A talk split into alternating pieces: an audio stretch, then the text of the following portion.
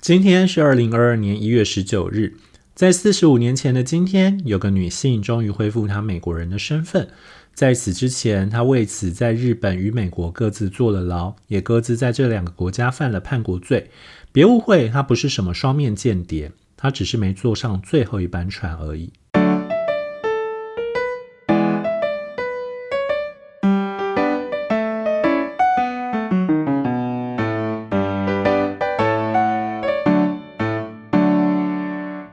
欢迎收听《永远的一天》（The Day and Today）。在距今四十五年前的一九七七年一月十九日，Iva Toguri Dakino（ 日文原名为户利玉子）终于结束了他漫长的无国籍生涯，恢复他内心真正认同的美国国籍。我在这边要先解释一下哦，这一位叫做 Iva Toguri Dakino 的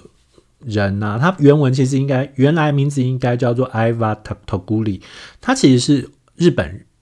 裔，他是是日裔美国人。他一九一六年出生在洛杉矶，然后他爸爸其实是山梨县人，妈妈是东京人哦。那所以当然他爸妈有帮他取日文名字，就是互利玉子，但。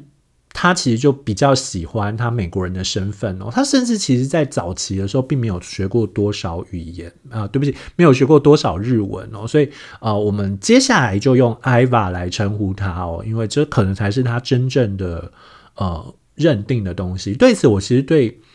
呃维基百科有一点意见。因为维基百科的名字还是叫互利玉子，我觉得因为他就已经要抛弃他日本人，不是他不能讲抛弃他日本人身份，他根本不算是日本人过，那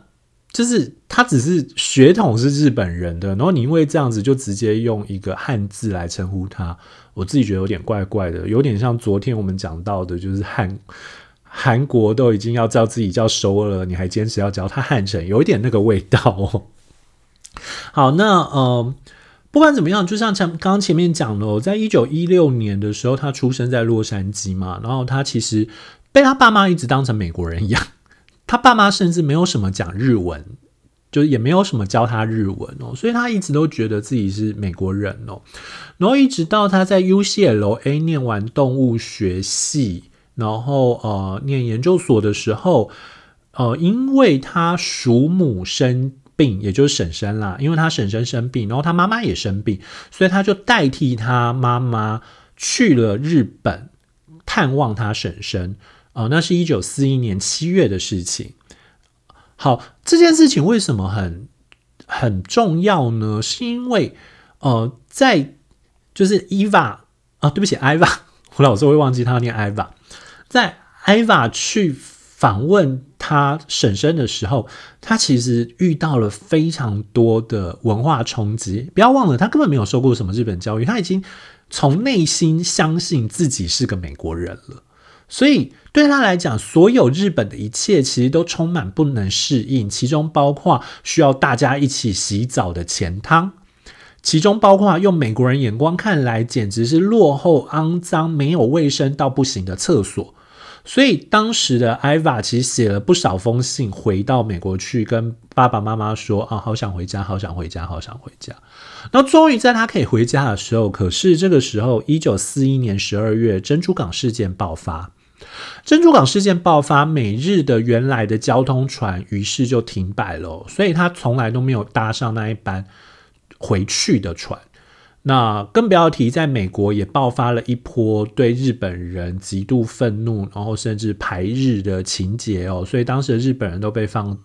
都被安排到安置营里面。然后还记得刚刚前面讲吗？他妈其实生病了，所以他妈带着病住进了安置营之后死了。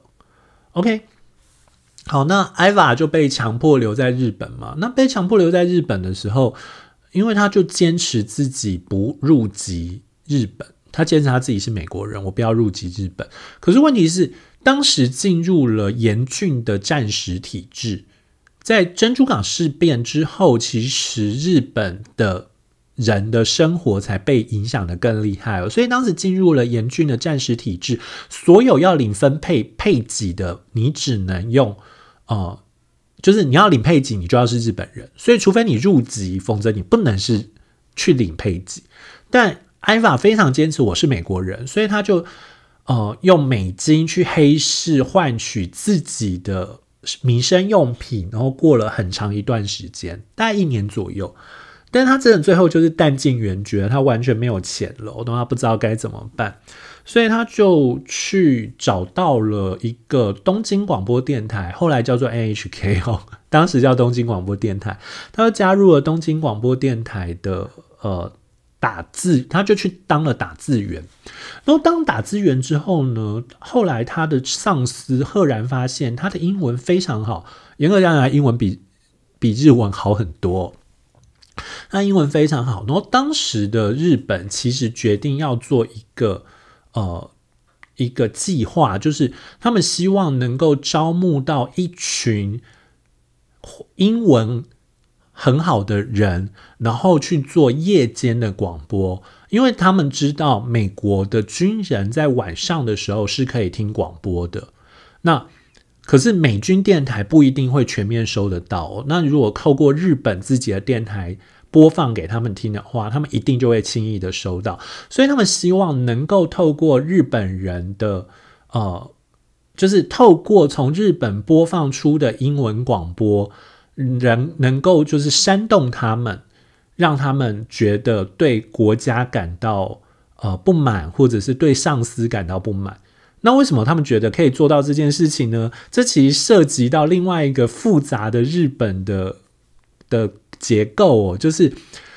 日本人一直相信，日本人之所以可以这么强大，是因为他们有着万世一系的天皇体制。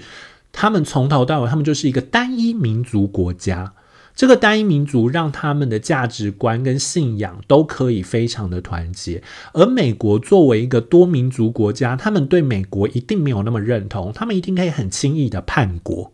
好，你可以意识到这中间荒谬的想象。呃，如果有兴趣的话，可以去看贺建俊夫的《日本战时代战争时代精神史》哦。好，就是简单来讲，就是基于这样的理由，他们就决定他们要安排晚上的时候有着温柔的女性的英文广播，然后会唱着他们故乡的歌，跟他们聊天，跟他们说话，然后唤起他们的思乡的情绪，然后更。促使他们因为想念家乡，所以决定要就是叛变。好，我真的不太确定日本人怎么想的啦，但他们就是期待发生这种事情。那所以，呃，所以他们的确成功了。然后你其实也就会发现说，哦，他们其实很受欢迎哦，特别是。每一个人的声线都相当的温柔，他们会为自己捏造一个有趣的身世，例如他们就会称之为自己为 orphan Ann”，就是孤儿安。那为什么我为什么会是孤儿？就是因为你们把我爸妈杀死的，我们有着深仇大恨。然后，可是这深仇大恨并没有，因为他们的对话甚至有一点点调情的意味哦。例如，他们会称呼，就是这些广播员会称呼自己为 Your First Enemy。就你们的第一敌人，然后他们也他也会称呼那一些美军们为 my darling enemy，就是我亲爱的敌人。所以你就知道他们其实带着这种调情意味，然后其实也就可以成功的煽动他们的思乡情绪。其实听说的确是成功的啦，他们在美军之中大受欢迎哦，美国人真的纷纷的觉得这个声音实在太好听了，他们觉得他们。内心受到了安慰，决定要赶快打到东京去看看东京玫瑰哦。他们他们称称这些人为东京玫瑰哦，就是看看东京玫瑰到底长怎样。所以回到前面讲的，你是不太确定日本陆军在想什么，就是他们居然能够用一个他们觉得有效的方法涣散敌心的方法，但最后却成就了这些敌人的呃。的某些战斗力这样子，好，但不管怎么样哦，呃，不管东京玫瑰成功或失败，呃，反正日本战败。但日本战败的时候，他反而就是刚讲的艾娃，反而遇到了问题哦，在呃战争的最后期阶段哦，一九四五年七月，一九四五年八月就。丢下原子弹，然后战争就结束了嘛？那一九四五年七月的时候，其实艾娃就已经跟他一直同居的，呃，同样也是日本人，但他其实是呃，就是葡萄牙人的呃。菲利普·塔基菲利呃菲利普·达基诺，这就是刚刚讲前面讲的，就是伊艾娃的名字最后会是达基诺的关系哦，因为她嫁给了葡萄牙人，所以她就改姓她的姓这样子，他们就结婚了这样子。好，那在呃中战之后呢，他是唯一一个站出来承认自己是东京玫瑰的。有一个说法是在战争之后，美国的记者冲到日本去，最想访问的有两个人，一个叫天皇，一个就是东京玫瑰。因为东京玫瑰已经随着那些美军回到美国，然后已经掀起了一股波涛，就是日本就是有这种讲话非常温柔的女性这样子。好，所以呃，就是艾娃就站出来承认哦，然后。一般都是认为说，他之所以站出来承认，是因为他为了当时的两千块美金，两千块美金换算成现在大概是六百万日币哦，然后也就是大概呃一百五十万台币左右。所以换句话说，对他来讲那是很大一笔钱。不要忘了，他其实前面他其实很需要钱哦，所以他就呃站逼被逼的站出来承认了。那。但是他就在一九四五年的稍晚入狱，被抓起来。嗯，这边有点复杂，是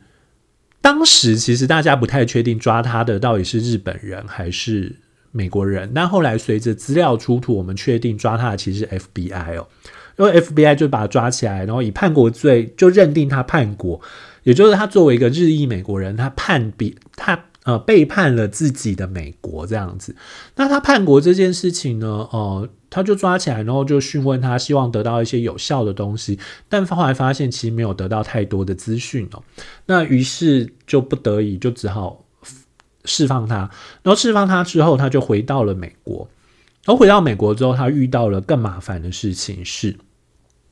当时的美国其实有着浓重的反日情绪。那即便战败，你还是会很干嘛？就是。美国本来不用打仗了，但是因为你日本人来珍珠港丢炸弹，所以我们就必须被逼着要打仗。美国等于是被日本整个活生生拖下这一团泥淖之中的，所以美国就掀起了一股反日情绪，当时也对东京玫瑰产生了非常愤怒的感觉。那东京玫瑰，呃，就被送上了审判场。那为什么他们会被送上审判场？是因为当时的主要的气氛其实都认为他们煽动了美国人，他们其实是知道日本有意要煽动美国人这件事情，但对，但他们的辩词就是我们并没有要煽动美国人叛国，我们只是在做广播节目而已，我们只是在娱乐而已。好，所以这就成为两派说法嘛。那呃，就是。控方跟辩方的说法，那不管怎么样，呃，就是当时的主要的媒体基本上都是把他们往死里打，不能讲他们，其实就只有艾娃一个人而已，因为只有他自己跳出来。那艾娃有趣的地方是，他们甚至会称东，嗯，当时的媒体甚至会称东京玫瑰这一群人，就是就是广播里的马塔哈里，马塔哈里就是第一次世界大战时的一个很著名的女间谍。好。那咱当时就